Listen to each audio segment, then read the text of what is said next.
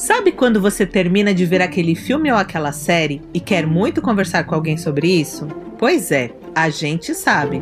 E é por isso que está no ar Depois dos Créditos o podcast de quem faz cinema. Para quem gosta de falar e pensar sobre cinema. Aqui é Juliana Soares, produtora e roteirista. E eu sou Iera da Hora, diretora e roteirista. Sejam todos bem-vindos ao nosso podcast.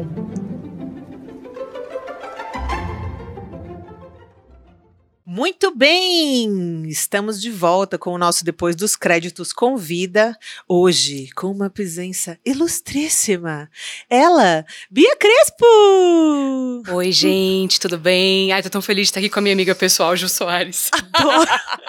Seja bem-vinda ao nosso humilde podcast. Muito obrigada. Gostamos muito de trazer celebridades porque eleva o nível do, do, do programa, não é?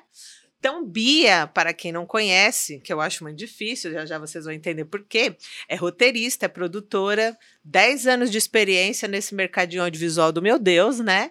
Já escreveu nove longas e três séries para TV streaming, entre elas apenas o que, minha gentinha? Rensga Hits. Sucessinho. Sucessinho não, sucessão da Globoplay. A Bia começou a carreira dela escrevendo, colaborando no roteiro do Meus 15 Anos, em 2017.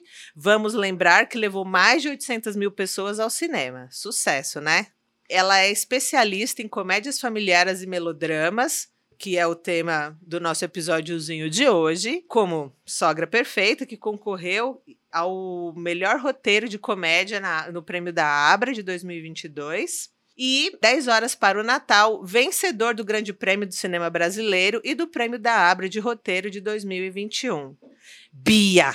Olá. O povo quer saber como é que você entrou nesta vida louca. Primeiro de tudo, eu adoro o conceito de celebridade do mundo do roteiro, né? Que somos é? todas, é muito legal.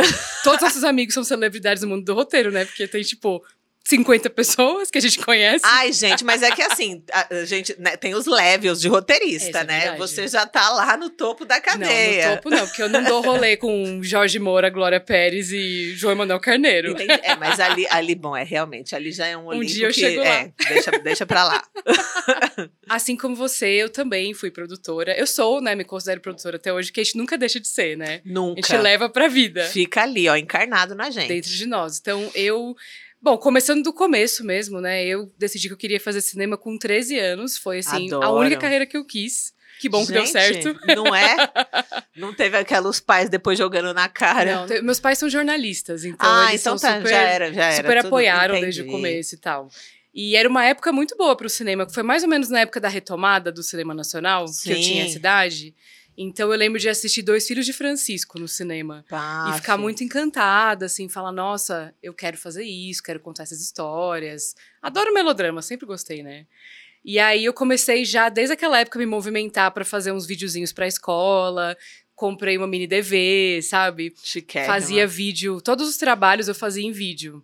E aí dia dos professores fazia homenagem também filmada. Gente, puxa saco ainda, veja. Super. Não, e o legal é que eu monetizei, porque eu lembro que eu fiz a homenagem e daí vários alunos queriam comprar o vídeo da homenagem. Mentira, gente. E aí eu gravei, aquela época a gente gravava CD, pra quem é jovem, isso era uma coisa que a gente fazia antes do YouTube. Gente, gravava CD é um CD. negócio redondo, assim, a louca. Você queimava um DVD. era Queimava, o, o termo. verdade.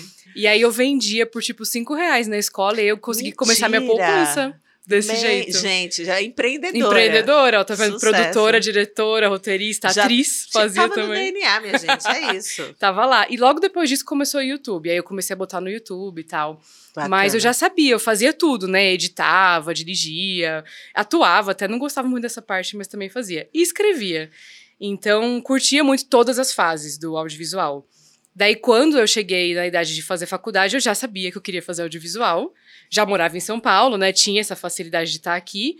E daí eu fui, fiz um ano de cursinho, porque, né? É muito difícil entrar lá na ECA. E aí eu passei na ECA, fui fazer Chiquérrima. audiovisual lá. É, e aí fiz quatro anos lá, estudei e tal. Lá na faculdade, eu me afastei um pouco da parte de roteiro e direção, porque eu sempre fui uma pessoa muito prática e eu sempre fui Entendi. tentar entrar onde precisava, Entendi. né? Então assim, eu vi que não tinha muitos produtores, mas tinha infinitos diretores, montadores, Sempre. né? Todo mundo. e aí eu já tava pensando no mercado de trabalho. Eu já tava assim, eu preciso me especializar no que estão contratando, É, principalmente. Porque eu verdade. quero viver disso. Tipo, né? eu falei, isso é a minha carreira. Eu não tô aqui pra ficar sonhando, sabe? Ah, o meu projeto, meu não sei o quê. Não, eu quero ganhar dinheiro e me sustentar. Então, não tinha plano B. É isso, vamos lá. Aí eu comecei a trabalhar com produção. Comecei a produzir Boa. os curtas da faculdade. Aí comecei a fazer os curtas dos meus veteranos. Conheci bastante gente. Ah, que o é muito bom, networking. né? Networking. networking. é tudo nessa área, minha gente. Vocês sabem, eu falo sempre aqui. Networking é tudo. E lá na faculdade era bom porque ti- tem muitos filhos de famosos lá, né? Ai, meu Deus, já ficou já, influ- já na influência. Isso. Então eu já consegui entrando nos lugares. Aí assim que eu me formei praticamente, eu já consegui um trabalho para trabalhar na série Destino São Paulo da HBO, Tá. que já tem uns 10 Que é da anos O2. já, que é da O2. Tá. E aí lá eu consegui meu primeiro trabalho, comecei a trabalhar com produção de locação. Gente, Foi. Fazia, tipo, eu ficava lá no escritório, ah, ligando pros lugares, fechando as diárias, resolvendo o cronograma. Porque assim, Ah, produtor de locação, não sei se vocês sabem, é uma pessoa geralmente desordenada. Como assim, É uma gente? pessoa caótica, tipo, são aqueles caras que vão, ficam tirando foto e vem tudo bagunçado. Eu não sei se é assim hoje em dia, mas na minha época era. Não é, né, enfim, dois conhecidos que a gente tem aí, não sei se você conhece, o, o, o Paulo, que eu sempre esqueço. o. Pancadão. Pancadão. Ele foi meu chefe. Mentira! Sim. Então, gente, não, pancadão, né, gente? Não- Pancadão. não, então, pessoa- eles são ótimos, mas assim, vem tudo desorganizado. Vem. E às vezes eles confundem as datas, que eles fazem muita coisa, enfim. E aí me colocaram lá pra tentar organizar a cabeça deles. Então eu Entendi. ficava lá com o pessoal da produção, organizando as locações, o que, que ia filmar Entendi. e tal. Foi muito bom Sucesso. pra aprender. Eu sinto que esse aprendizado que eu tive, poucos roteiristas têm, Exato. né? Eles não têm Exato. muita noção de como é, tipo, ah, vou filmar interna, bar lotado, interna banheiro, né? No caso, adoro banheiro. Nossa, povo. Gente, não façam interna banheiro. A não ser que seja estúdio, aí que você pode, É, né? Aí tudo bem, mas assim, é não tem capeta. como, é muito ruim. Sim. Interna aeroporto, eles amam, né? Nossa, é difícil. Ai, meu Deus, eu nem vou falar o que eu tô escrevendo. Tenho, é, Eu já filmei. O dia mais longo da minha vida foi uma vez que eu fiz uma diária no Santos Dumont, no Rio de Janeiro. Eu trabalhei mais de 24 Gente. horas seguidas pra filmar lá, porque é lá é loucura, né? Sim. Enfim, não façam. Aí eu comecei. Dica.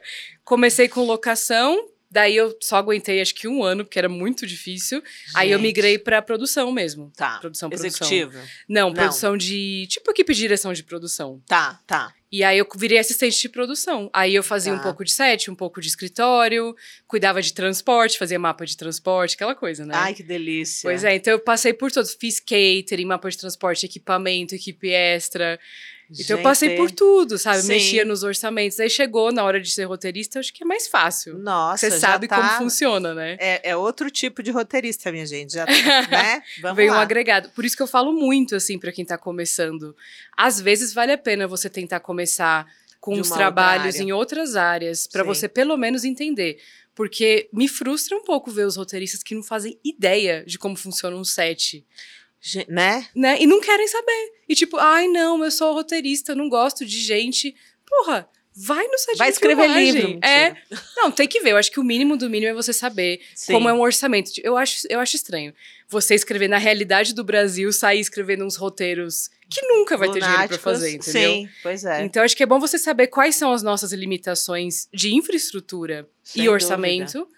Pra entender como fazer. Que a limitação, querendo ou não, ela estimula a criatividade, não Com é? certeza. A gente vive disso, minha gente. É Pois é. isso. E eu diria que meu grande diferencial foi entrar sabendo como funcionava orçamento, diária. Porque meu primeiro. Ai, não, aí voltando à parte do roteiro, né? Volta. Depois de trabalhar uns 4, 5 anos com produção, eu comecei a sentir vontade de ser mais criativa. Que era Uhum. uma coisa que eu tinha há um tempo e tinha parado. E aí eu comecei a ler os roteiros dos filmes que eu trabalhava e comecei a pensar, não me parece tão difícil. Tipo, eu Entendi. acho que rola fazer. e além de tudo, eu via que era só homem, homem, homem, homem, homem, homem. Os créditos eram só homem. Eu falei, Ai, cara. tristeza, sim. Tava, os tempos Tá estavam aqui. mudando. Tava errado isso aqui. Eu falei, ah, era 2015, assim. Eu falei, tava rolando esse começo dessa movimentação da diversidade em sala de roteiro. Uhum. Então tava rolando o momento, vamos trazer mais mulheres, LGBTs, pessoas negras, sabe? Tipo, tava rolando isso. Daí eu falei, vou fazer, mas eu preciso estudar primeiro.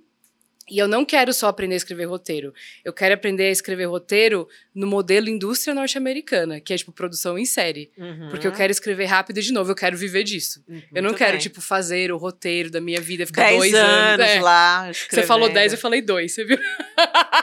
pra é mim. Que, é que na minha cabeça veio direto a Ana Mulaerte com que horas ela volta, né? Mas enfim. Cara, eu admiro muito, assim. Eu acho incrível.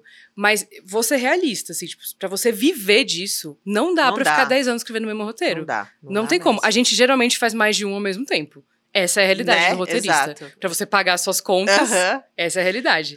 Daí eu fui pro Canadá estudar. Fui fazer Ah. Vancouver Film School. Muito Eu bem. peguei toda a grana que eu tinha juntado dessa época de roteiro, vendi carro e fui pra lá. E foi incrível, porque é um Imagino. ano intensivo, tipo full time. Entendi. E aí você, tipo, tem aula de manhã, de tarde você escreve, aí tem feedback, workshop, Ai, você que vai lá e legal. fica trocando com seus colegas. Tem, tipo, sketch de comédia, peça de teatro. é, você escreve, tipo, um piloto, se especializa em série ou Ah, que filme. legal, que então eu saí bacana. com uma produção bem grande. Em um ano eu escrevi, tipo, é, dois longas, dois episódios de Caramba. série, bíblia. Tipo, você faz muita coisa. Sim. Porque eles estão te preparando pro mercado como ele é, tipo, em Hollywood. Você não Entendi. para. Indústria. E como no Brasil deveria ser. Está se caminhando pra ser, né? Por favor, uns dedinhos cruzados aqui. Pois é. Então, quando eu cheguei no Brasil, eu acho que tinha esse diferencial também de. Tava começando os streamings aqui, a pegar Hum, mesmo. Sim. E os streamings têm uma velocidade diferente do que tinha Gente, os filmes, foi exemplo, né? assustador. Eu não sei como é que foi pra você a primeira experiência, mas eu me lembro da primeira na Netflix. Foi assustador. Pois é. E a gente ainda tinha que ter um é, prever em cronograma um tempo pra traduzir pro inglês, porque Nossa. naquela época a executiva era gringa ainda. Sim. Era um pesadelo. É, não- essa época eu não peguei, infelizmente. Graças a Deus. Mas eu lembro que assim que eu cheguei, eu fui trabalhar na Paris Filmes, no departamento de conteúdo. Tá. E lá tem um esquema de produção em série também, porque eles Também. lançam muito filme. Exato. E eles tinham acabado de abrir a Paris Entretenimento, que é a produtora. Uhum. Então, eles queriam produzir e lançar muita coisa ao longo do ano. E com isso, os cronogramas de desenvolvimento eram menores do que se costumava fazer com filmes incentivados. Uhum. Que geralmente é meio assim: você vai fazendo, não tem tanto cronograma, você vai afinando, aí vai dar tempo de captar. Exato. E a, e a Paris estava usando um método de investimento privado. Tá. Então, tinha que fazer. Para tinha que fazer ontem. rápido. Sim. Por exemplo, quando eu cheguei, estava começando meus 15 anos, o desenvolvimento. Tá. E já tava, tipo, indo pra terceira versão de roteiro, recomeçando. E aí se fez sala de roteiro do longa-metragem, porque tinha um cronograma apertado, tinha que lançar. Na Entendi. Paris era assim, como é na maioria das distribuidoras, né? Tipo, já tinha uma data de lançamento Tá. e o que ia sobrando é o que ficava pra produção e desenvolvimento. Socorro. Entendi. Você vai de trás pra frente, entendeu? Entendi. Então, tipo, ah, tirou o tempo da pós, tirou o tempo da produção, quanto sobra o que pro roteiro? sobrou é. E geralmente era tipo três meses, quatro meses. Socorro, Esse é o entendi. prazo. Entendi. Só que assim, eu tinha treinado pra escrever nesse prazo. Eu aprendi, né? Que eu acho que é uma coisa que falta aqui no Brasil. Sim. Ensinar as pessoas como escrever rápido com qualidade. Exato. Que, na minha opinião, o segredo é idas e voltas. Tipo, não vai ficar bom na primeira vez. Vai Uhum. ficar bom quando você fizer 20 versões. 20 Sim. idas e voltas de feedback. Não fica tentando ali burilar demais a primeira, porque não é Isso. sobre isso. Entendi. Não é pra ficar, tipo, um ano escrevendo uma primeira versão que ninguém vai ver. Entendi. Eu acho que pra você escrever rápido, você tem que ficar mostrando e voltando, mostrando e voltando. E tem que também ter aquele desapego do ego, que também é. É. uma coisa que a gente precisa trabalhar muito aqui, né? Que a síndrome de vira-lata, ela. Eu acho também. E é aquela coisa de lembrar que a gente, tudo bem, é artista, mas a gente também é profissional do entretenimento. meio Gente, a tá meio. fazendo um produto, né? Não É. vamos esquecer disso. Tem que é lembrar do isso. que, que a gente tá fazendo e pra quem que a gente tá fazendo, que é muito Exato. do que a gente vai falar aqui hoje. Mas só pra então finalizar a parte da carreira, que eu agora tô falando de um monte de coisa, nem sei mais Não, pra onde mas eu tá tô. ótimo, maravilhosa. 15 anos. 15, meus 15 anos. anos. Aí eu ajudei lá, colaborei no roteiro. E foi uma experiência incrível, assim, porque já tava indo pra filmar, foi aquela loucura, Tá. confusão. Aí eu colaborei mais alguns, depois eu assumi coordenação lá do departamento. Tá. E aí chegou uma hora que eu falei assim: não, agora eu quero escrever. Não quero Boa. mais só ficar, tipo, mexendo no dos outros e tal. Quero escrever também os meus próprios roteiros e assinar como roteirista. Porque Uhum. até então eu era colaboradora. Tá. Aí eu pedi demissão no final de 2018 Ai, e em 2019 fui. Fez muito bem. Tem que ir, eu acho isso também. É legal trabalhar numa produtora como roteirista fixa ou no conteúdo. Mas chega uma hora que tem uns Tem que limites, voar, né? Tem que voar. É isso. Eu acho que eles só começam a te ver como roteirista quando você se coloca como uma roteirista freelancer. Sem dúvida. É isso, entendeu? É isso. Antes disso, é a pessoa que ajeita lá. Entendeu? Aham. Ai, meu Deus, que tristeza, socorro. Mas é bem isso. É muito isso. E aí foi ótimo. Eu saí, e assim que eu saí, tipo, deu um mês que eu tinha pedido demissão, já vieram me contratar para dois projetos. Olha lá aí, mesmo. gentinha. A gente não tá querendo romantizar, não, mas é isso. É. Você deu a oportunidade e a oportunidade veio. É isso. Mas assim, eu tava, eu planejei todo ano, assim. Quando eu pedi demissão, eu Hum. tinha planejado como eu ia fazer meu ano de lançamento de carreira. Tá. Então, por exemplo, eu já estava trabalhando em projetos meus para apresentar no Frapa, já Tá. tinha comprado a minha passagem parcelada em várias vezes para ir para Porto Alegre. Entendi. Entendeu? Já tinha me planejado para ir nesse evento, me apresentar como roteirista. Tá. Eu queria, eu escrevi um roteiro de piloto de série, porque eu queria ser selecionada entre os 10 mais lá do Frapa para fazer o pitching no palco para ser vista. É isso, gente. O pessoal tem Ambição. medo, mas é o contrário, você tem que ser Tem que visto. fazer. Gente, tem que se jogar, né? O máximo Exatamente. que pode acontecer é você receber um não. Pois é, que foi o que aconteceu, assim, na verdade, eu fui selecionada mesmo, consegui chegar, meu Boa. roteiro ficou em segundo lugar do concurso lá do Frapa. Parabéns, amiga. Muito obrigada. E a gente ganhou o melhor pitching, eu e a Raik, a minha coautora. Ah, Mas a gente nunca vendeu esse projeto. entendi. E não é sobre vender o projeto. Não. É agora todo mundo conhece a gente, entendeu? ser vista, Viram nossa cara, a gente gravou, botou no YouTube o pitching, entendeu? Ai, que legal. Essas coisas fazem diferença. Ai, a pessoa engajada das mídias. Depois eu vou pegar essas dicas aí. Mas as mídias sociais fazem muita diferença. Rola esse movimento roteirista recluso. Roteirista recluso não é visto, né? não é Exato, lembrado, não é exato, contratado. Exato. A gente tem que ficar se aparecendo. Não tô falando pra fazer dancinha no TikTok. Não, Se mas quiser, acho que faz, né, Todo mas- roteirista tem que ser produtor nesse, produtor de si mesmo. Produtor de si mesmo. Né? Pois é, tem que ter no mínimo um LinkedIn, sabe? Não é, Você bota gente. suas coisas ali. É uma via de contato. Eu não entendo roteirista que você bota na- no Google e não aparece um nada. Você não, Não, não sabe tem um cada IMDB pessoa. e não tem o LinkedIn. Não quero nem conversar. Eu também Não quero acho. amizade. Aí em 2019 eu pedi demissão. Um mês depois já me chamaram pra fazer uns trabalhos. Assim, o- os primeiros trabalhos que me chamavam era sempre assim: é, Bia, tá estourado o orçamento e os roteiristas não conseguem cortar. Tem como você fazer caber no orçamento? Meu o que é uma Deus. habilidade É uma de um habilidade. produtor roteirista. Exatamente. Que não temos muitos no Brasil. Não temos. Então, tá aí uma coisa que as pessoas podiam se especializar. Eu acho. Porque já me chamaram várias vezes pra fazer isso. Filha. Acontece. Porque aí eu fui pegar o roteiro era tipo assim: fogo, explosão. Óbvio, né? Que ia dar problema. Não sabe nem quanto custa essas coisas, né? É, mas assim, isso aí acho que é o óbvio, né? É o mínimo, assim, né, Se ainda fosse tipo gente? banheiro, ainda falaria, pô, a pessoa não sabe, mas explosão e fogo, gente. Não é? Né? Gente, é feito. Ou então né? quando as pessoas falam, ai, faz no computador, como se fosse mais barato. É, ô, inocência. Vai passear um pouco, vai conhecer a pós-produção. Pois é. Mas é isso, aí eu comecei fazendo isso, ajudando a reduzir Legal. orçamento. Aí, logo, nessa mesma época, tava rolando uma crise do filme de Natal. Porque Ah, é, a. Paris tinha aprovado um orçamento, já tinha captado tudo na Ancine para fazer um filme de Natal, mas não tinha dado certo com o projeto e o roteirista que eles estavam desenvolvendo. Gente. E eles tinham que lançar o filme até o final daquele ano, senão eles iam perder. Entendi. E era já era fevereiro. E não tinha nem roteiro. Socorro. Nem projeto. Entendi. Aí eles Só falaram: você tem uma ideia de filme de Natal? Aí eu falei: ah, tá, eu trago amanhã. E eu, obviamente, não tinha. Ah, né? mas, a- mas aí é que tá o segredo. Da... É. Nunca vai dizer que não tem. Mas nessa hora eu vi a minha chance, assim. Eu falei, meu Deus, um milagre de Natal em fevereiro. Adoro. Adoro. aí eu saí, assim, fiquei pensando. Aí eu lembrei dos filmes de Natal que eu gosto, né? Das coisas de sessão da tarde e tal. Sim. Aí eu pensei no Esqueceram de Mim, pensei em crianças. Eu achava isso super importante, assim, que as crianças fossem as protagonistas, sabe? Não os Entendi, adultos. Que é uma entendi. coisa que a gente faz muito. Bota os adultos em evidência. Porque a gente Sim. se acha muito interessante, né? Mas, assim, filme de Natal de família, filmes infantos juvenis ou filmes de família, é mais interessante, na minha opinião, se o ponto de vista for a criança ou o adolescente. Porque a criança ou adolescente que tá fazendo coisas de adulto, ela vê aquele filme, ela se liberta, né? Sim. Quando a gente era adolescente e criança, era esse filme que a gente gostava de ver. É verdade. Que as crianças saíam em aventura, se perdiam dos pais, não tinha adulto no filme. É verdade. E aí eu pensei nisso, eu falei, ah, vou fazer um filme que as crianças estão soltas na cidade sem os pais, tentando organizar uma ceia por conta própria. Oh. Foi isso. Aí eu levei no dia seguinte uma sinopsezinha de uma página, meio assim, né? Vai que cola, e colou. Aí eles compraram a ideia e me chamaram pra fazer o roteiro.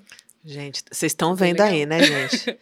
Não estamos romantizando, mas não é difícil se você for uma pessoa organizada, empreendedora e que sabe onde quer chegar. Sim. E um pouco de autoconfiança e, e sem síndrome do impostor. Exato. Porque, assim, é claro que eu tava com medo quando eles me chamarem. Era a primeira vez que eu ia assinar como roteirista. E já era uma ideia original minha, sabe? Uhum. Então, assim, as pessoas tremem na base nessa hora, mas você tem que fingir costume.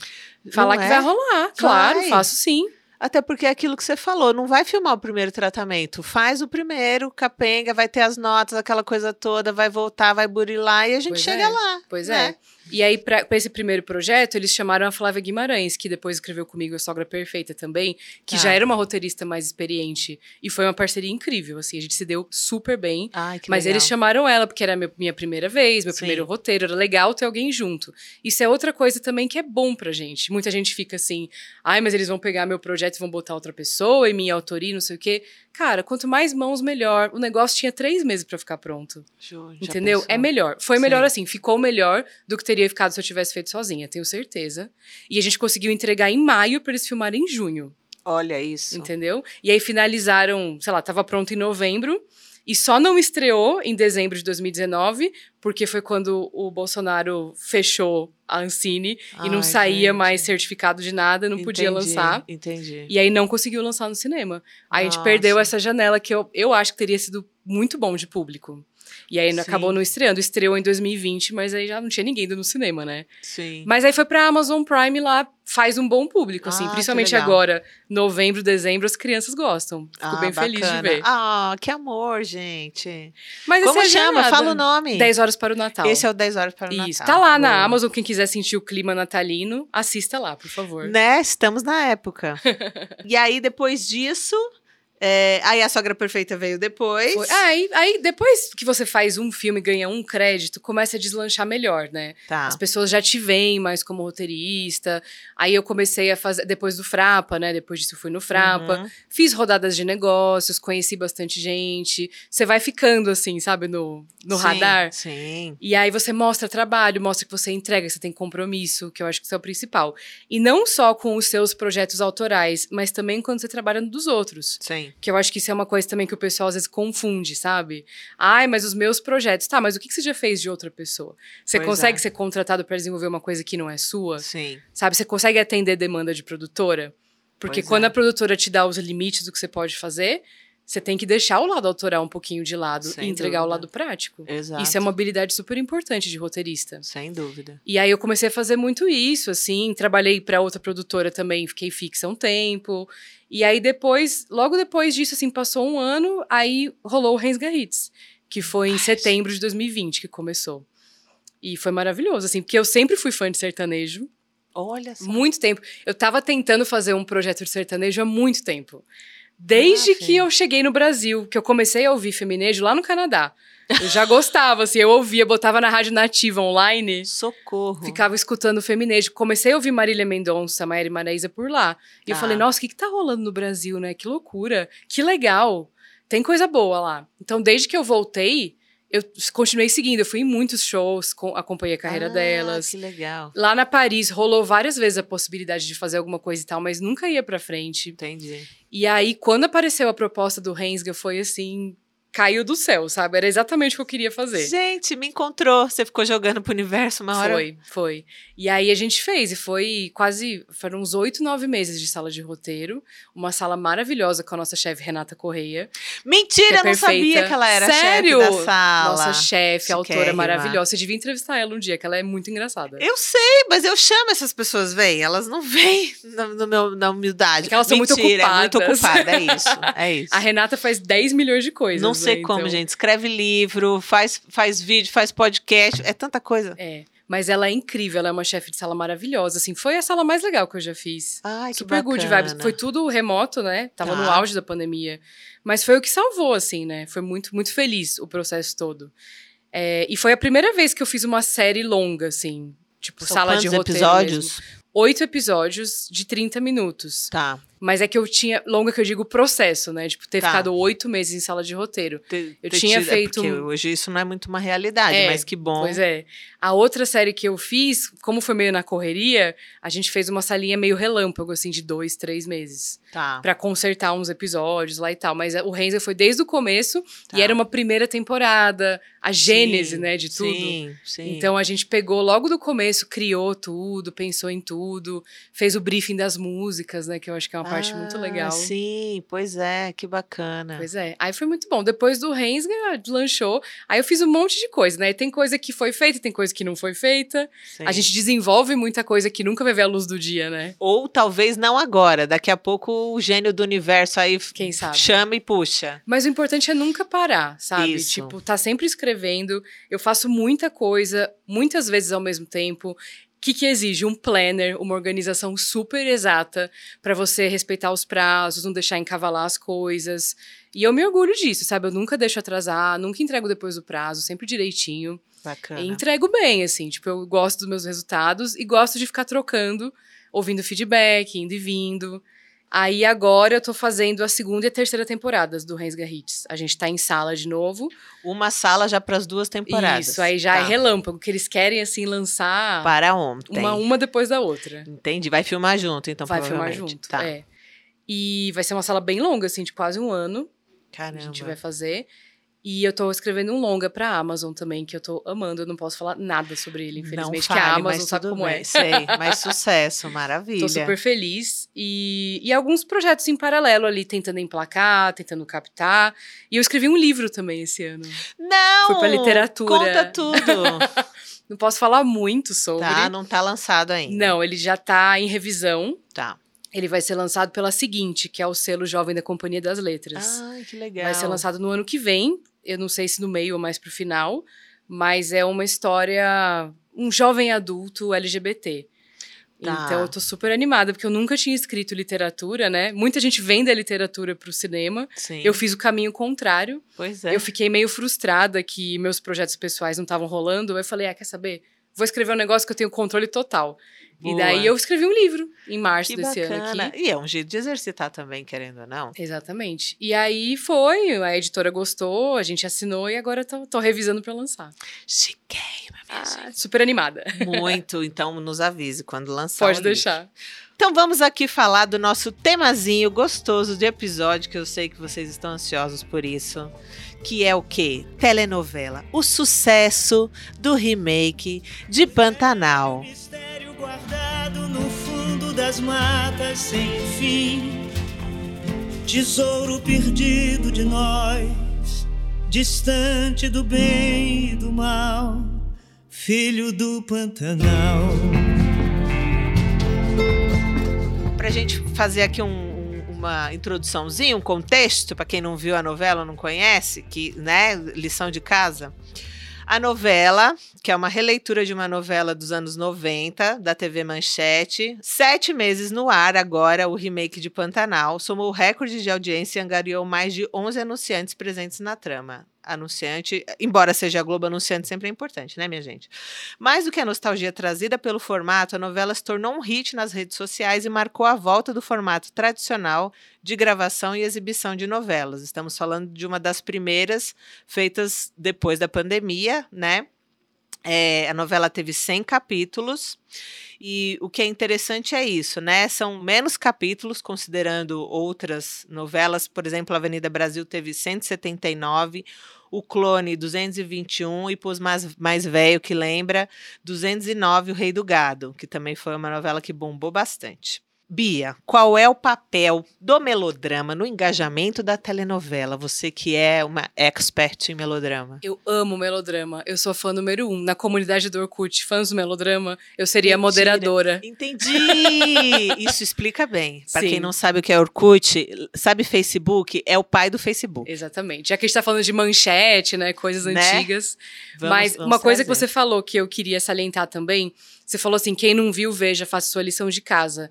Quando o Pantanal tava passando e tava se tornando o fenômeno que foi, eu lembro de conversar com roteiristas e quase ninguém tava assistindo. Quando terminou o Pantanal, quase ninguém tinha visto.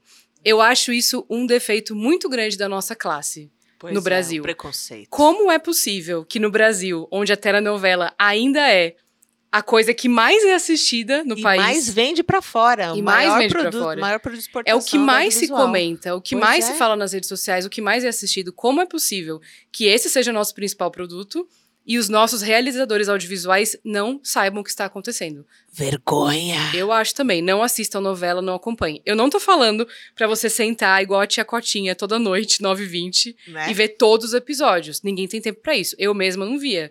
Mas eu Vê acho o sábado. o O sábado é bom que tem um resumo. Exatamente. Mas eu acho que tem na Globoplay, sabe? Você nem precisa Pois ver no é. horário que passa. Uma vez por Exato. semana. Não é, uma vez a cada gente? 15 dias. Dá um, um alô, sabe? Pois Lê é. as matérias falando sobre.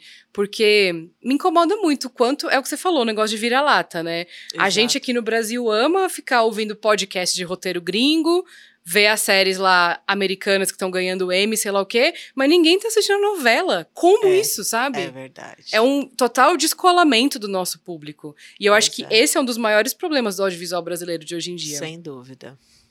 Falei mesmo. É isso aí. Fica a dica, pessoal. Mas é, brincadeiras à parte, eu acho assim. A gente fala muito aqui de pessoas que estão começando na carreira, como entrar no mercado e tal. Eu acredito que eu consegui entrar no mercado, fazer meus trabalhos e estar num Se lugar legal. com, com o público, né? Exatamente, Com, com tipo, trabalhos. de estar sendo contratada para fazer vários roteiros, de estar inserida no mercado, porque eu tenho essa conexão com o público. Pois É um diferencial que as pessoas falam. Nossa, por exemplo, ah, vai fazer o Rens Garritz, é de sertanejo. Eu fui a primeira pessoa, praticamente, que pensaram. Que outros roteiristas a gente conhece que são fãs de sertanejo? Sertanejo de hoje em dia, Assumido. feminejo. Não. Assumido, pois é. Acho que não. Cara, eu sou bagaceira. Tipo, eu gosto, eu sou, sabe? Eu gosto das coisas que o público de massa gosta. E não é forçado, tipo, é quem eu sou, sempre fui. Eu não tô Aí. falando que as pessoas são obrigadas a gostar, mas eu Não. acho que a gente tem que se conectar, Sim. sabe? Tem que butucar o que, que as pessoas estão vendo no metrô, no ônibus, nos seus celulares, sabe? Exato. Eu sempre fico olhando, prestando atenção. O que, que elas estão falando? O que, que elas querem? E o que, que elas querem? Melodrama. É sempre. verdade.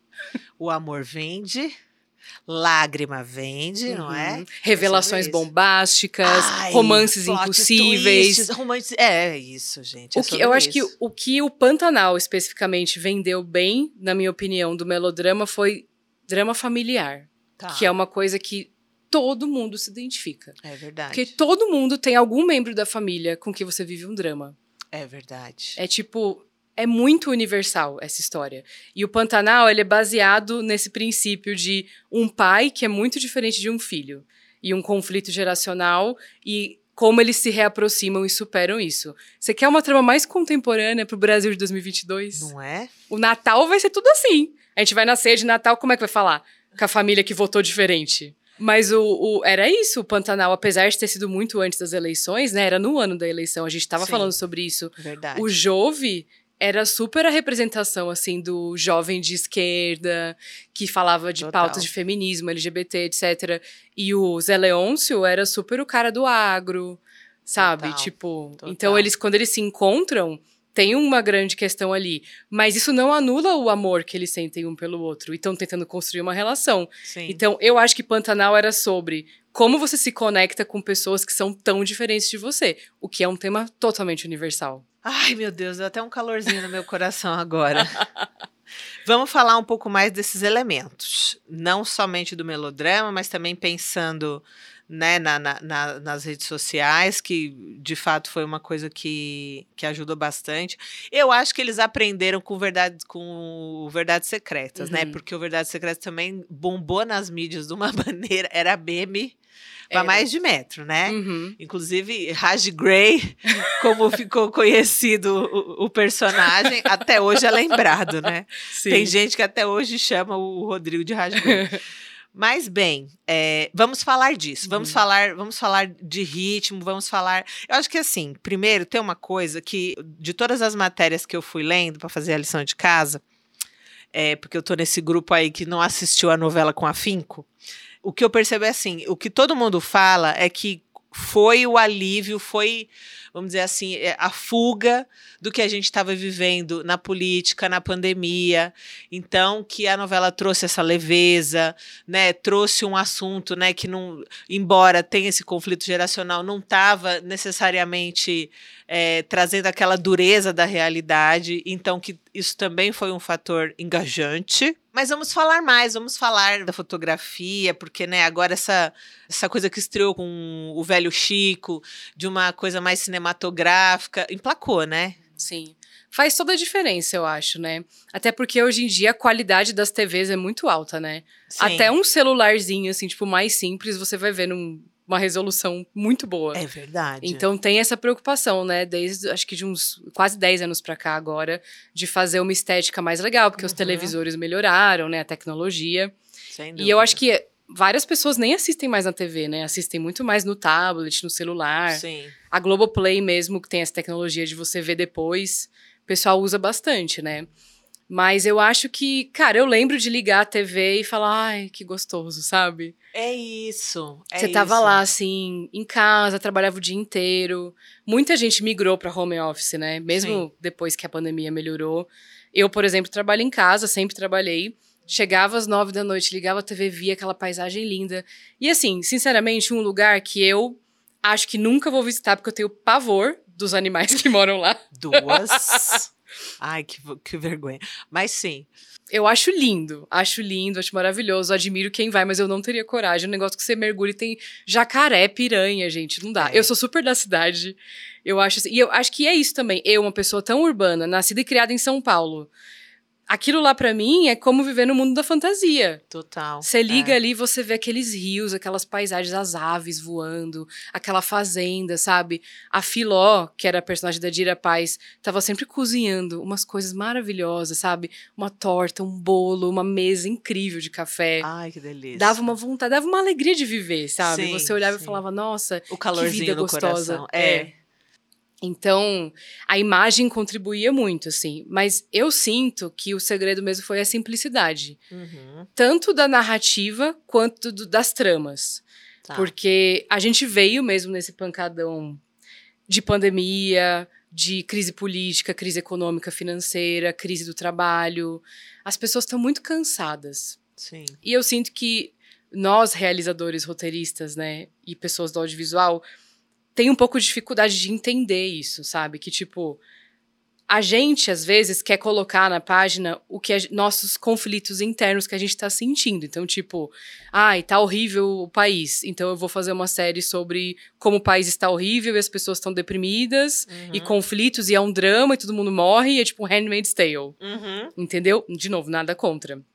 Mas eu acho que isso é muito pesado pro público. Sim. O público geralmente vai querer o oposto do que está acontecendo. Especialmente então, agora, né? Pois é, se tá rolando um momento de muita tensão, eles querem ver uma coisa que não fale muito sobre isso. Exato. Porque, convenhamos, se a gente está num país polarizado que só fala de política há quatro anos para mais, por que, que eu vou querer sentar 9 e 20 da noite depois de trabalhar o dia inteiro e ver um negócio sobre política polarizada, entendeu? Exato, exato. E assim como na pandemia, o que apareceu de projetos sobre gente confinada Ai, gente, desnecessário. Ninguém, ninguém queria Desculpa, ver isso. mas vou falar, desnecessário. Não é? Tipo, todo mundo queria ver o oposto. Séries solares, gente na praia, no mato. Sem sabe? dúvida. Conflitos diferentes, comédias. E assim, eu sei que é difícil escrever um negócio pra cima, leve, tranquilo, quando você tá passando por uma situação difícil. Mas é parte do nosso trabalho. Exato. A gente precisa, entendeu? E é a nossa contribuição para a sociedade também. Eu acredito dessa forma. Na pandemia, os médicos e enfermeiros estavam na linha de frente. Cada um estava ajudando como podia. Como é que a gente ajuda? Escrevendo coisas que vão tirar a cabeça das pessoas do que elas estão sofrendo. Sem dúvida. É meu pensamento, assim, foi o que eu fiz durante a pandemia. Então, acho que Pantanal veio como essa válvula de escape Sim. da gente sair desse cenário urbano, sair dessa fotografia meio escura, né? Eu lembro que a novela anterior, Um Lugar ao Sol, era bem fechada, era meio Não cinza, tinha bege. Sol. Não tinha. Era tudo meio bege, assim, sabe? Entendi. Cinza tal. E meio que flopou, né? As pessoas não viram Sim, muito. sim. Bom, outras questões aí, né, nos É. bastidores, mas não vamos falar disso. Pois é, mas o Pantanal era solar, sabe? Sim. Quase não tinha cena noturna, era tudo muito no sol, mar, a paisagem. Mar não, né? O lago lá, mas é que, tipo, tão Sim, longo parece sim. mar. Água. E as plantas e tudo mais. E, como eu falei, a simplicidade, né? Se você for pensar na história, não é uma trama muito complexa. Eu até diria assim: será que dava uma novela? Que basicamente é a história de um pai que tem três filhos. E os três filhos são muito diferentes entre si, Uhum. e eles estão tentando disputar a sucessão para ser o dono da fazenda e da cela de prata, que é tipo um símbolo de quem é o maior peão da fazenda. Tá. Essa é a história Pois é. básica. Sim. Tipo, parece a trama de um filme, talvez, mas não de uma novela de 100 capítulos. Mas é porque é isso, é a simplicidade. São poucos personagens. Uhum. Tem, cada um tem sua subtrama. Mas basicamente só tinha. É, tinha dois núcleos principais quando começou a novela, que era o núcleo do Pantanal e o núcleo da cidade. Uhum. E o do Pantanal tinha algumas subdivisões, mas era tudo na mesma região e eles se falavam entre si. Depois de mais ou menos um terço da novela, o núcleo da cidade foi inteiro pro Pantanal. Sim. E ninguém mais via a cidade, praticamente. Porque, sinceramente, ninguém se importava. Eu lembro que quando começou, todo mundo falava na internet: Meu Deus, quem liga? Quando vai pra cidade é a hora que eu pego o celular e vou Né? fazer outra coisa. Exato. Vou esperar voltar pro Pantanal. Pois é, porque o núcleo da cidade era o cotidiano, era o ordinário, era o que a gente vê todo dia. Sim. E o núcleo do Pantanal era o extraordinário. Então foi muito boa a ideia de ter juntado os dois. Eu acho que é, é igual como era no original, mas isso é muito bom. Porque aí todos os núcleos estavam no mesmo lugar. E aí ficou muito mais interessante e dinâmico, mas ainda assim mantendo essa simplicidade para que as pessoas consigam acompanhar as tramas. Porque, por exemplo, vou dar um exemplo de Travessia, né, a novela de agora. Sim. Ninguém está entendendo nada que está acontecendo. Ninguém entende a novela. Sim. Eu vou te falar que a- a- nas chama... eu tô assistindo os jogos. Nas chamadas dos jogos, eles ficam contando um pouco a trama. Gente, é impossível você entender Não aquilo ali. Eu só vi a primeira semana e eu falei, cara, não, vai, estar dar. dando. Aí eu acompanho na internet, eu tenho uma amiga que assiste muito, ela me dá uns reports, Entendi, assim. entendi. Mas eu, e ela me, me manda umas notícias e fala: agora tal pessoa vai ter síndrome de Munchausen. Agora tal pessoa vai ser condenado de não sei o quê. Agora não sei o que lá. E, tipo, o que que tá acontecendo? Glória, amiga. O que que tá acontecendo Pois contigo? Então eu acho assim, e isso eu vejo muito em projetos de roteiristas iniciantes também. Aquela É. busca pelo high concept, né? Ah, Nossa, vou fazer um negócio que ninguém nunca fez, super diferente, sei lá o quê. Enfia 10 mil tramas, faz um pitching que ninguém entende nada, do que tá Nada, acontecendo. Exato. Quando, na verdade, o que mais vende, o que mais faz sucesso, é o que é simples. Uhum. Então a gente tem que começar a enxugar, eu acho, um pouco nossas tramas, sabe? Sem dúvida. É simples naquela. É simples porque ela é de fácil identificação, mas conflito familiar é um troço forte, Uhum, né? Sim. Com Então- certeza. Mas as pessoas, elas têm um preconceito mesmo. Elas falam, tipo, ai, mas essa trama é clichê. Gente, vou falar, tá? Vou falar. As Fala. pessoas querem o clichê. É isso. Essa é a realidade. Tá? A gente vai tentar fazer, a gente tenta dar uma embaladinha diferente no clichê, sabe? Sim. Encapar, tipo caderno de escola quando passa para outro ano. Você muda a roupagem, você faz um negócio ali. Mas não adianta. As pessoas querem ver o clichê. Elas querem ser, que você entregue o que é esperado. Pois é. Entendeu? Isso me incomoda um pouco. A gente ouve muito feedback, às vezes, que fala: ai, mas isso é clichê, isso é batido e tal. Putz, vai lá ver. Se não é o que É as pessoas isso. querem ver. Eu acho. Eu acho que assim, tem as janelas, né? Se a gente tá falando de um filme para festival, é um outro, é um outro negócio. Tá Uhum, tudo certo. Aí sim. você faz lá a sua loucura. Se é uma série para um streaming, para um público HBO, específico. exato. é. Aí tudo bem. Mas né, a gente tá falando de TV aberta, os streamings popular. Minha gente, não queira reinventar a roda, né? Não Não queira, queira. não queira. Tá Eu lá já. Eu vejo muito isso, principalmente com o público LGBT, que é o que eu mais acompanho no Twitter, né? Tá. Por exemplo, tem muitas séries LGBT que tratam de uma forma mais, tipo, moderninha, o universo. E a maioria das séries LGBT falam, tipo, às vezes de doenças mentais, às vezes de questão, sei lá, desemprego, as pessoas perdidas e relacionamentos que não deram certo. E a crítica que eu mais escuto é: por que, que a gente não pode ter a historinha clichê de amor? Sabe? Tipo, só igual já teve mil histórias heterossexuais. A menina conhece a menina, se apaixonam, tem um conflito, entendeu? Pois E é. aí, recentemente lançaram uma websérie que chama Stupid Wife, que é baseada numa fanfic de Fifth Harmony. Mentira. Olha só, o negócio todo meta. Entendi. E a, a websérie é um dos maiores sucessos de audiovisual que eu vi esse ano, assim, de Twitter. E, Ah, tipo, o- os episódios têm mais de 2 milhões de visualizações. Caramba. Por quê? Porque é uma história completamente melodramática. É uma mulher que acorda sem memória e ela não lembra da esposa dela. E elas se Caramba. odiavam na escola. Então ela só lembra de odiar a esposa. Entendi. E a história inteira é tentando recuperar a memória dela, elas se apaixonarem de volta. Cara, a história, vou falar, clichê e melodrama puro. Romancinho. Cara, as pessoas estão desesperadas, falando assim: por que, que a Netflix não fez antes? Por que, que a Amazon não fez? Por que, que não sei o quê? Entendeu? Aham. Porque elas fizeram independente, elas fazem no catarse. Gente, que demais. Mas é o que o povo quer ver? É isso. Bom, também agora conseguiram a visibilidade. Não é possível que para temporadas futuras. Elas, co- elas confirmaram uma segunda temporada ainda no formato independente. Mas eu torço pois que elas vão pra é. algum streaming. Por eu tenho um favor, pouco de gente. medo de quando for pra um streaming começar aquelas coisas de ai, vamos mudar, ai, vamos sair do clichê, porque é exatamente isso que as pessoas querem. Pois é, gente. Não inventa, não reinventa a roda, não. Mas você sabe, por exemplo, Netflix. Já ouvi várias vezes dos executivos lá, inclusive dos de fora. Romance vende, amorzinho vende, love plot, né? Então, eles querem botar love plot em tudo, até quando a série não pede.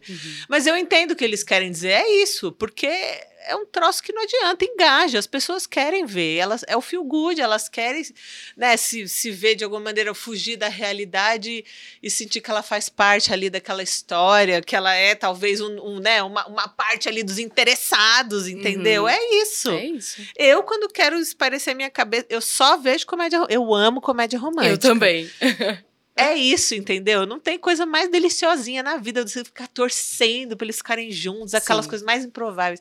É sobre isso. E eu acho que a gente tem que parar também de achar que, por ser uma comédia romântica, um romance, é inferior. É menor, exato. Tipo, as outras coisas, ah, por exemplo, ah, um drama psicológico é muito melhor. Não, são coisas diferentes. Exato. Tem espaço pra todos. Exato. Eu acho que a nossa responsabilidade é pegar uma comédia romântica e tentar dar a nossa cara, como eu falei, colocar uma roupagem mais moderna, Pois tratar é. de temas que talvez não tenham sido tratados antes, mas assim, entregar o final feliz. Exato. Porque também não aguento mais ver o pessoal falando assim: ah, fiz uma comédia romântica, tá aqui meu projeto. E no final, sei lá, morre todo mundo. Ou eles não ficam juntos, ah, é porque é disruptivo, é diferente. Porque eu não queria ser clichê.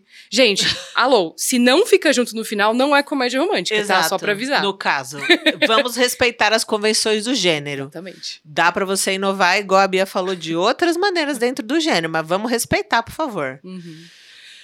É isso. Mas então aí, gente, Pantanal tem tudo isso. Mas Bia deu, antes aqui da gente entrar, uma definição maravilhosa. Que, por favor, repita. Eu esqueci o que era. Fala aí. A pegação, garota. então, na, na verdade, eu, eu esqueci o nome do rapaz, mas eu ouvi no podcast da Folha Ilustrada que falava sobre Pantanal. Tá. Quem quiser ouvir a fonte, vai lá. Mas ele falou isso e eu fiquei pensando, nossa, é mesmo. Ele falou que um dos motivos do sucesso de Pantanal era que tinha gente bonita se pegando. Que eu acho uma definição boa. E ele, inclusive, comparou com Verdades Secretas. Sim. E falou que em Verdades Secretas, por mais que tenha feito sucesso, mais especificamente a segunda temporada, que foi meio polêmica, ele disse que achava tudo muito plástico. Tá. Que as pessoas, as cenas de sexo eram meio coreografadas, que tava todo mundo sempre muito maquiado, limpinho, ambiente urbano, escuro. Tá. E Pantanal era o total oposto, e ele achou isso muito legal. Que em Pantanal não tinha tantas cenas de sexo, mas as que tinham pareciam mais naturais. Entendi. Então, tipo, os peões. Era principalmente focado na nudez masculina, né? O Pantanal tem esse apelo maior. Eu preciso ver mais episódios. Então, porque esses são homens muito bonitos padrão, Tá. e eles, tipo, sem camisa, eles estão suando embaixo do sol, a barba por fazer. Tipo, não é aquela coisa maquiada, sabe? Dá Entendi. pra ver que é mais sincero. Isso só os homens, tá, gente? Porque as mulheres não tem jeito. Tipo, elas são totalmente feitas. Tipo, a Barbie. própria Juma. Ai, Que era pra ser super rústica, com Sim. o cabelo todo hidratado, a maquiagem, a sobrancelha feita, Ah, não, depilada, entendeu? Não, jura? Poxa, Pois eles é. podiam ter mudado isso nessa versão. Então, Cristiana Oliveira, para quem não conhece, a atriz, vá pesquisar, que fez a Juma na primeira versão. Tinha essa questão lá, uhum. né? Porque assim, vamos, vamos falar isso aqui. Eu não vi a segunda inteira, mas a primeira eu vi capítulo por capítulo. Então também não é que eu não tô inteirada do assunto. Mas tinha essa coisa meio fake mesmo lá na outra versão. E eu, eu torci para que Juma aparecesse com um sovaco cabeludo nessa versão. Juro que eu torci muito. É, inclusive, tinha um meme falando assim: em que unidade da Dep Laser que a Juma vai lá no Pantanal? Olha o meme. Entendi. Pois é, porque assim. A, totalmente. Tipo, gente, a Alanis Gillen é a pessoa mais urbana. Ela é uma excelente atriz, tá? Ela fez um ótimo trabalho. Mas ela tem cara de quem você vai encontrar no Sesc Leitinho Pompeia, entendeu? Entendi. Sabe, é uma pessoa super urbana. Tá. E ela é clara, tipo, ela seria toda queimada de sol, teria mancha pois. na pele, mas principalmente teria o sovaco peludo, né, gente? Convenhamos. Ai, gente, e o cabelo todo destruído. Aí eles vão lá e fazem, tipo, dão uma afofada no cabelo dela que é perfeito. A sobrancelha é toda feita, sabe? Ai, senhor. E falam que é natural, entendeu? Ela ia muda, era assim. E não é. Eu acho que os peões eram um pouco mais naturais. Ainda que eles cumprissem todos os papéis de padrão que existe. Tipo, todos eles eram magros, malhados, malhados, fortes. Não pode dizer que tem diversidade de corpos e tal. Mas, tipo, e todos eles eram brancos, né? Tem isso também. Ai, Só tinha gente branca na novela. Entendi. Pois é. Mas, assim, eu acho que dito isso, dentro das possibilidades do horário nobre da Globo, que a gente já tinha visto até então, realmente tinha uma naturalidade maior. Eles estavam lá. E daí também o cara comentou que as cenas de sexo pareciam mais naturais, que tinha uma rusticidade. Tá. Sabe? Tipo, não parecia tão coreografada, porque realmente Verdades Secretas era bem coreografado. Sim. Parecia uma dança, né? Exato. Acho que aí a gente pode entrar nessa pautinha polêmica, porque vamos lá, a gente está falando de um, um produto de massa um público bem diverso, mas que em sua maioria muito conservador. Vamos lembrar que temos 58 milhões de pessoas muito conservadoras no nosso país e que é, querendo ou não, a, a, o público majoritário das telenovelas, né?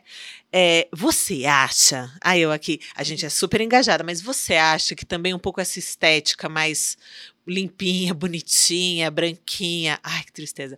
Mas você acha que isso tem um pouco a ver de não perder esse público, porque se fosse o sovaco cabeludo, se fosse um, né, os corpos negros lá, enfim, os indígenas e afins, é, seria teria menos sucesso? Eu acho que tem uma parcela grande da população brasileira que ainda quer ver é, os padrões de beleza impostos, com certeza. Tá. Então, por exemplo, se tivesse um peão gordo, sabe, que é visto como símbolo sexual, as pessoas não iam acreditar, os conservadores. Entendi. Eles acham que o símbolo sexual tem que ser o que a mídia dá, que é tipo a menina depilada, o cara malhado, que é aqueles objetivos que ninguém nunca vai alcançar, porque eles são atores eles trabalham com os corpos, né? Exato. né? Então eu acho que sim, por esse lado sim. É, tem uma escolha ali de tentar atender esse público que está esperando essa beleza padrão. Tá. Porque eu falo muito isso também. Se você quer fazer um produto de massa, tem que ter gente bonita padrão. Porque as pessoas, elas rejeitam, entendeu? Se tiver gente que não é tão padrão, se tiver gente que é considerada feia, sabe? Tipo, é muito legal incluir e é disruptivo de uma forma, mas eu acho que é nichado também, entendeu? Entendi. Então, ter essas figuras que são os galãs e as meninas lindas da Globo ali ajuda a trazer essa galera que tá meio nos anos 80 ainda, assim, não quer muito sair de lá.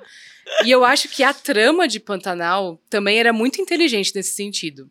Porque eles traziam o Zé Leôncio e os peões da Fazenda representando esse lado mais conservador. Tá que muitas vezes está tentando se modernizar, mas está com dificuldade. Tá. Então, quando chega o Jove, que é o jesuíta Barbosa, que é um cara que vem da cidade e ele é um homem mais sensível, mais delicado, que é zoado quando chega lá, porque ele não gosta de cavalo, não sabe montar, tem medo. Ele não come carne, que é uma cena muito boa da novela. Isso não tinha na versão anterior, mas Então, sucesso. é uma versão muito que eu acho que falou muito bem com hoje em dia, então, quando o Zé Leôncio e os peões se confrontam com o Jove, e tem a Guta também, que é outra personagem uhum. que fala de feminismo, papel da mulher, e o Zaqueu, que é o mordomo gay, que também vem depois pro Pantanal, quando esses peões têm, têm que conviver com essas pessoas que representam o novo, eles ficam perdidos. Uhum. E no começo eles tiram sarro, eles falam coisas inapropriadas e que são corrigidos e não gostam, uhum. que é um conflito que a gente vê. Sim. Então muitas vezes o conservador até tá tentando se inteirar nesse mundo mais novo, mas tem dificuldade. Então eu achei que a novela abordou de uma forma muito boa esse ah, conflito. Legal. Então acho que quem era mais conservador gostava do núcleo dos peões do Zé Leôncio, e curtia acompanhar ali e se identificava com eles e dava risada do Jove, da Guta e do Zaqueu. E quem era mais novo e menos conservador se identificava com o jovem, o núcleo jovem, uhum. tentando convencer aqueles caras de que o mundo mudou e que não pode mais falar algumas coisas e tratar as pessoas dessa forma. Então, no fim, eles conseguiram agradar todo mundo. Sem dúvida. Tá vendo, gente? É possível. É possível. e você estava falando uma coisa, e eu lembrei de uma coisa que você falou antes, na verdade, né? Dessa coisa da fuga, né? Da gente.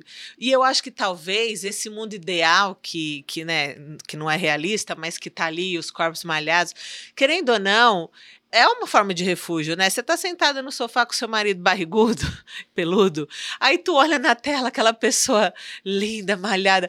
É, um, é entende? Uhum. Não sei. É isso também, eu acho, assim, né? É a fantasia, né? É a fantasia. É, é tipo, é um soft porn, é um erótico, né? É isso. Você tá entregando uma coisa que não é realidade, mas às vezes você quer saber um negócio que é muito longe da realidade, né? E pronto. E, e é pronto. isso, é só ali, né? Não quer uhum. dizer também. Eu, gente, de novo, sou super engajada mas é isso. Também não quer dizer que você vai reproduzir aquilo na sua vida. A tua uhum. realidade está lá e ela vai continuar acontecendo, mas, né, o fato de você não alcançar, talvez a novela satisfaça ali, né? Isso. Aquela estética. Eu acho que o, o, público de massa, assim, vai muito atrás disso, sabe? Tá. É, tem que lembrar que é uma vida muito difícil que a maioria das pessoas levam. É e verdade. a gente muitas vezes esquece, nós roteiristas, realizadores. É verdade. Porque a gente vive numa bolha e tá lá nos nossos prédios, sabe? Zona Oeste de São Paulo. Pois muitas é. vezes andando de Uber, sabe? Não pegando transporte público. A gente não tem que ir trabalhar, tipo tá sete da manhã no lugar, pegar o ônibus quatro e meia. As pessoas que têm que fazer isso, elas têm uma vida muito dura e elas querem descansar a cabeça. É elas não querem ter que pensar num tema espinhoso nove e vinte da noite, que é a hora que começa a Pantanal. Exato. Entendeu? Elas querem relaxar e não ter que pensar em nada. E a gente tem que entregar isso para elas de alguma forma. Você tem total razão a minha cabeça nesse momento fazendo. É. Mas eu acho que também sem alienar, entendeu? Porque Sim. tem essa linha dele que o pessoal fala, ah, mas então vai alienar todo mundo. Não. Pantanal falava de questões. Poxa, Sim. Pantanal ensinou. Eu acho que Pantanal ensinou coisas. Porque quando Sem chegou dúvida. o Zaqueu, o mordomo gay, por exemplo, todo mundo tirava sarro dele, zoava ele e tal. E aí teve toda uma didática, ele fez uns discursos super bonitos, mostrou que ele era um ser humano, sabe? Que isso era só uma, um detalhe sobre a vida dele. E aos poucos, todos os peões foram se integrando com ele. E na última, no último episódio de Pantanal, ele beijou um cara, teve um beijo gay de homens. Ai, que delícia! Pois é, você imaginava no Pantanal ia ter um beijo gay de homem? Estava lá. Não imaginava. Beleza, de boa, num casamento hétero do Zé Leôncio com a Filó, tipo, todos pantaneiros lá. E beleza. Então, eu acho assim, tem um papel que modifica a sociedade também. Sem dúvida. O que você não pode é chegar estapeando as pessoas Exato. com o que você acredita. Sem porque senão dúvida. elas vão rejeitar. Sem dúvida, sem dúvida. Até isso que você falou, né? De, de, de mostrar a interação, do estranhamento deles, porque também talvez seja um lugar que esse conservador tá e não sabe lidar. Então, ele vendo ali como que aquele peão tá, tá aprendendo a lidar com aquilo, também ele fala: hum, tá, eu entendi, eu posso, eu posso agir dessa maneira né? Cria uhum. uma ponte também nesse sentido. Isso, querendo ou não, é inovador, né? Sim. Ai, que delícia, Bia! Tô tão feliz. Olha, assim, abriu um mundo de possibilidades para vocês aí. Vocês estão entendendo, né? Como tem, como tem possibilidade de fazer coisas contemporâneas e com narrativas simples. E com um romancinho gostoso, né? Que todo mundo ama. E com corpos malhados, suados, entendeu? Pessoas belas. Tá tudo lá. As pessoas amam e nem por isso tá datado, né? Uhum. É sobre isso. Ai, meu Deus, vamos falar das redes? Não falamos das redes, vamos falar do papel das redes. Você que acompanha mais Twitter, você me falou? Sim. Me conta. Você acha. Porque assim, eu li na matéria, essa mesma matéria do Meio Mensagem, é, a diretora de marketing da Globo falando, né, que eles começaram uma campanha antes da estreia da novela, que foi muito importante, uhum. nas redes sociais, e que depois, né, enfim, a novela super viralizou é, e assim, memes, as coisas todas. Você acompanhou um pouco isso? Como é que você viu essa participação aí? Eu acompanhei e eu acho que é super importante também pra gente roteirista pensar no global, sabe? Por mais que a gente não faça campanhas de marketing, uhum. eu acho que a gente tem que entender como elas são feitas Sim. e como impactar, como que a gente impacta o público, né?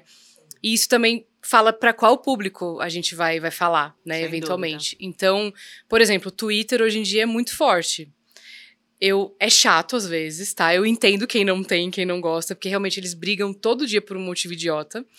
mas ainda é uma métrica. Entendi. A própria Rensga Hits, a Globoplay mediu a métrica do Twitter para dar o feedback pra gente sobre a segunda temporada. Que legal. Então, quando a gente fez a reunião para iniciar os trabalhos, Tá. eles trouxeram as métricas do Twitter. que bacana. Sabe, tipo, qual personagem foi mais citado, qual casal, qual não sei o quê, entendeu? Entendi. Então, assim, é tão importante que os lugares já estão usando como referência de o que, que a gente vai fazer em seguida. Entendi. Então, é, entendi. a gente tem que estar meio ligado nisso, ver o que, está acontecendo, as hashtags, né, tudo isso. E o Pantanal foi uma boa estratégia que eles fizeram, que eles passaram o primeiro episódio lá no BBB. Ah, do cinema é do verdade. líder. Sim, é verdade. E por mais que o BBB desse ano tenha sido horrível, Abafa. pois é, foi muito ruim, é, tinha muita gente assistindo. Sim. Então, quando passa no quarto do líder, cria todo um buzz, né? Eles ficam falando Sem sobre isso dúvida. depois e tal. E o que eu li sobre essa estratégia é que eles estavam tentando pegar justamente o público mais jovem, Sim. de 25 a 35 anos, que é o público que vê o BBB e não vê novela. Pois é. Então, quando eles falam sobre isso no BBB, já começa a criar uma movimentação, já vira trending topic e tudo mais. Sim. Então, foi assim que eles começaram a conseguir. Aí, depois disso, campanha em Instagram, Twitter, é, anúncio de YouTube, essas coisas, isso vai trazendo essa, essa parcela de um Sim. público que não costuma ver novela. E eu não Sim. lembro de ter muito disso antes. E, principalmente, memes, né? Pois é. Meme é o que mais faz as pessoas verem novela hoje em Sem dia, verem dúvida. qualquer coisa, né? Pois é. Então eu lembro, logo no começo da novela, a Globoplay, acho que foi a Globoplay no, no Instagram, fez várias fotos, assim, num carrossel com os memes, as falas de cada personagem. Então, tipo, tinha uma Ah. foto do Zé Leôncio escrito Ara, tinha a Juma falando tô com raiva. Tinha vários. E eu lembro que eu peguei e fiz várias figurinhas de WhatsApp com essas imagens. Aí, E durante gente. alguns meses eu só me, comunica me comunicava através de memes do, meme Pantanal. Pantanal. É isso, é isso. Entendi. E todo mundo quer fazer parte, né? Todo mundo quer usar o meme direito. Exato. Falar, Quer fazer a saber por que que piada. aquilo é engraçado, né? Exatamente. Exato. Pois é, então acho que foi uma campanha muito inteligente. Sem Mas você tem que dúvida. ter o material que vai fazer os memes, né? Sem dúvida. Porque, por exemplo, uma coisa é o meme de Pantanal, que parece às vezes pejorativo, né? Mas não é. Tipo, ah, o cara só. Tinha uma piada que era o Zé Leôncio só manda tocar cavalo preto. Aí toda hora era o Zé Leôncio falando, toca cavalo preto, porque tinha muita roda de viola. Ah, E ele era a moda favorita do pai dele, então ele sempre pedia essa música. Entendi. E virou um meme. Podia ser pejorativo, ah, eles estão criticando que é repetitivo. Mas, na verdade, eu acho que o meme fez ele falar mais ainda na novela. Sim. Pra reforçar o meme, sabe? Falar E quem é que não foi ouvir Cavalo Preto? Pois é, a música estourando lá no Spotify. Aí, Brasil. é entendeu? isso. Já é diferente, por exemplo, dos memes de travessia. Que a galera fica tirando sarro da novela porque não faz sentido. Ai, já é meme meta, né? Isso. Entendi, entendi. Ai, meu Deus, que sucesso. É, eu acho que assim, pro trabalho do roteirista tem uma coisa legal, porque, por exemplo, tem uma série que eu escrevi com um amigo, tá lá ainda, a Ancine, um dia vai sair, né?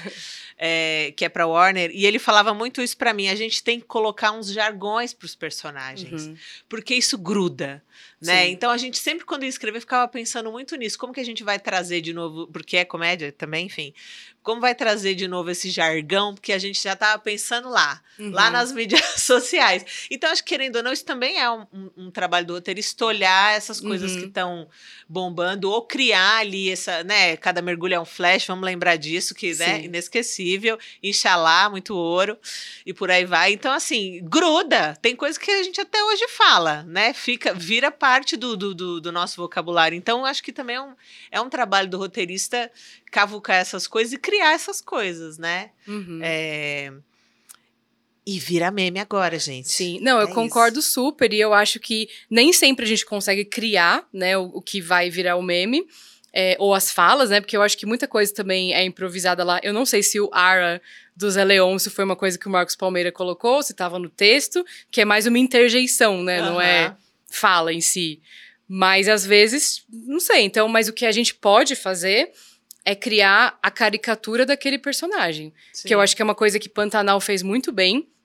E a gente tem medo também, que é, ai, tá muito caricato. Esse é um dos feedbacks que eu mais escuto, na verdade. Entendi. Isso é muito caricato. Pô, é a caricatura que faz o negócio virar meme. Que faz as pessoas identificarem. Sem tipo, dúvida. você olha pro Zé Leôncio em uma cena, já sei quem é esse cara inteiro. Exato. Você não precisa ficar assistindo pra entender. Não tem, assim, não, não, não, é, não, não é que ele não seja complexo, mas assim, ele tem ali um, um avatarzinho, vamos Uhum. dizer assim, né, um preset, que até as piadas ajudam, porque você já conhece o personagem. Então, va- assim, eu sei que o público gosta de antever o que o personagem vai responder, ele se Uhum, sente, uhum. né, poderoso, tipo, eu sei que ele vai falar, tal, ai, isso é tão Zé Leôncio, né, aquela Sim. coisa assim.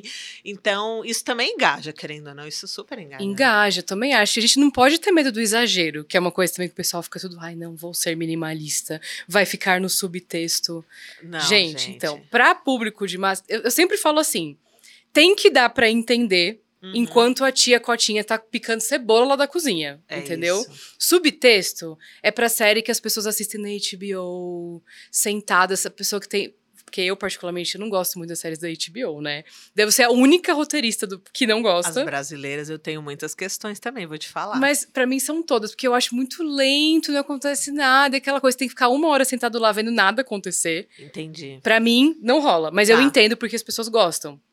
E eu acho que esse tipo de série não é pra quem trabalhou o dia inteiro, voltou pra casa à noite, tá cansado e tá lá picando cebola pra fazer o jantar, a criança correndo, sei lá o quê. Porque você tem que sentar, ficar lá prestando atenção, porque as Sim. coisas são muito sutis. Aí, às vezes, aquela cena de dois minutos que não aconteceu nada, ah, era um subtexto de uma reflexão que ele teve emocional. Tá.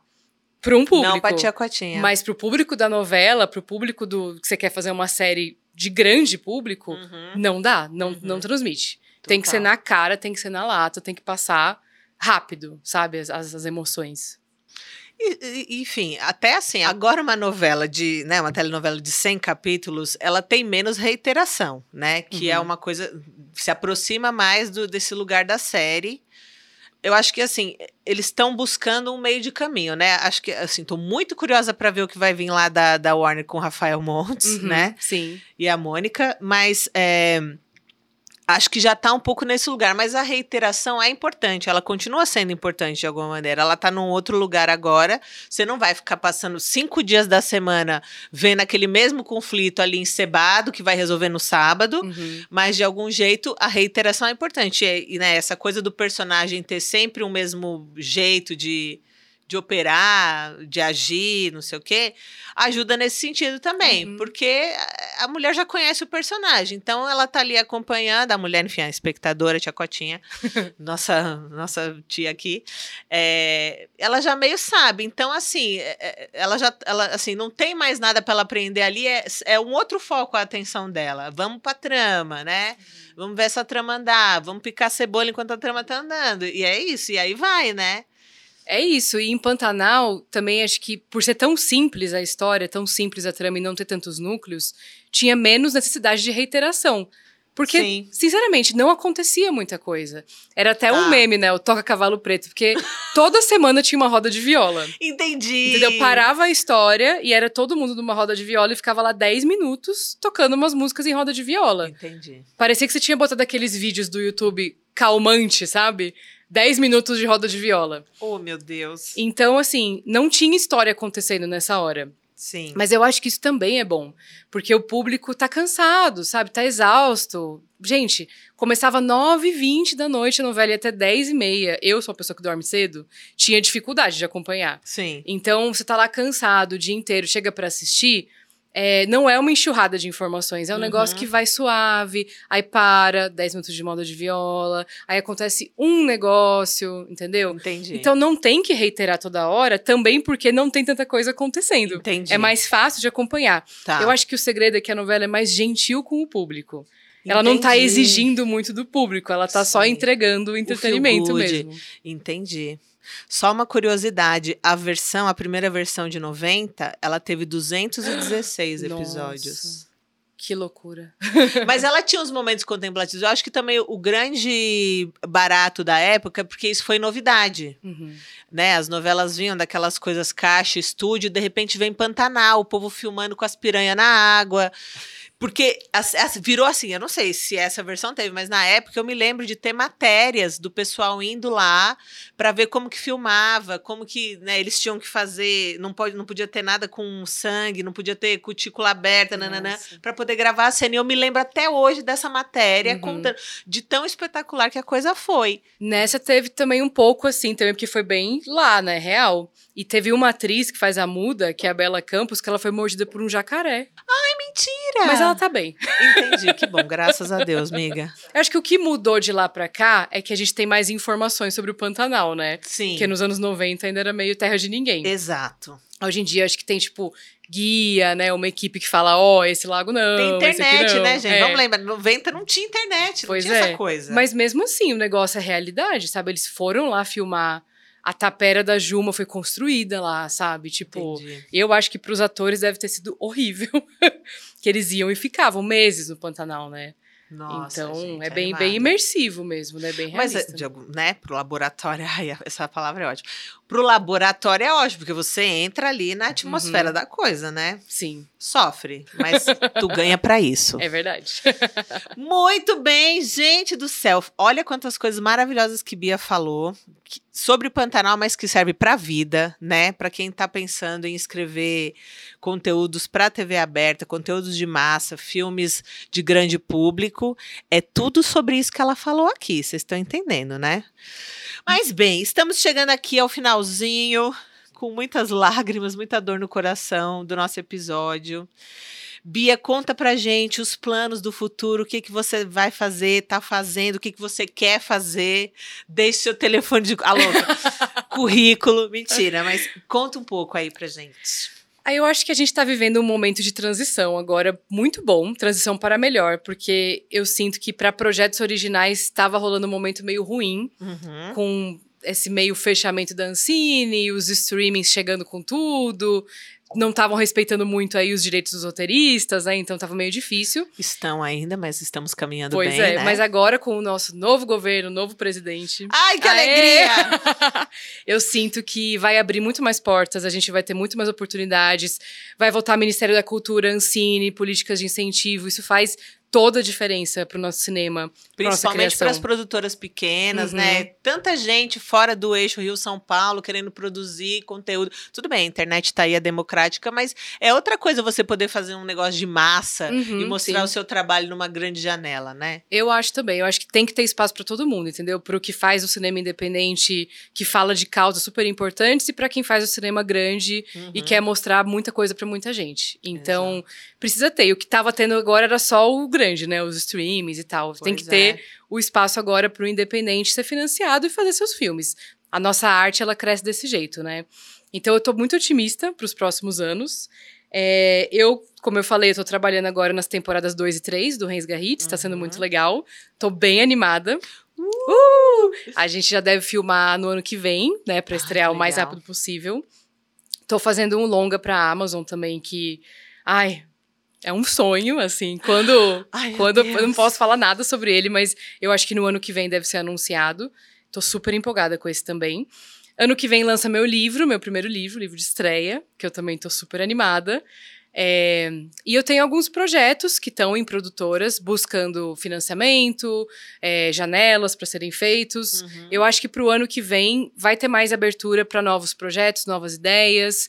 Então é bom todo mundo ficar ligado no que está sendo feito, no que, que deu certo, no que, que não deu certo, principalmente, uhum. nas janelas que a gente está vendo aparecer, nas oportunidades, né? O próprio cinema, cinema mesmo, de uhum. público, tá voltando, né? Pois é. A gente está tendo cada vez mais bilheteria. Eu acho que vai ter um espaço aí, principalmente para as grandes comédias, comédias de grande público, familiares.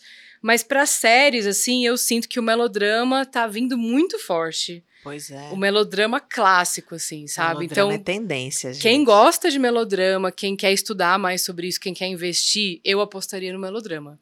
Melodrama leve, toques de comédia, ou melodrama familiar. Você pode ver, assim, tipo, é sempre o carro-chefe. Você tem vários tipos de melodrama, mas todos falam meio que da mesma coisa, né? O uhum. Pantanal na Globo, falando sobre relação familiar e sucessão. Succession na HBO, sobre relação familiar e sucessão. Uhum. The Crown, na Netflix, sobre relação familiar e sucessão. Uhum. Se vocês olharem, é tudo melodrama e é tudo o mesmo tema. Pois então é. eu acho que é um lugar aí, um caminho que a gente pode explorar bem no Brasil. Vamos, gente, a gente já domina, a gente já nasceu letrado no melodrama, né? A gente foi Uhum. formado assim pela televisão. Vamos usar isso a nosso favor. Não vamos ter vergonha de ser melodramáticos. Exatamente. É isso aí. Vou deixar você com essa última fala, não vou nem pôr a minha no final. Bia, muito, muito, muito obrigada por você ter vindo falar no nosso podcast, pelas, pelos insights maravilhosos que você deu. Muitas dicas incríveis para as pessoas ah, começarem a se movimentar aí nesse mercado, entendeu? Elevar essa barra, Bora. não é?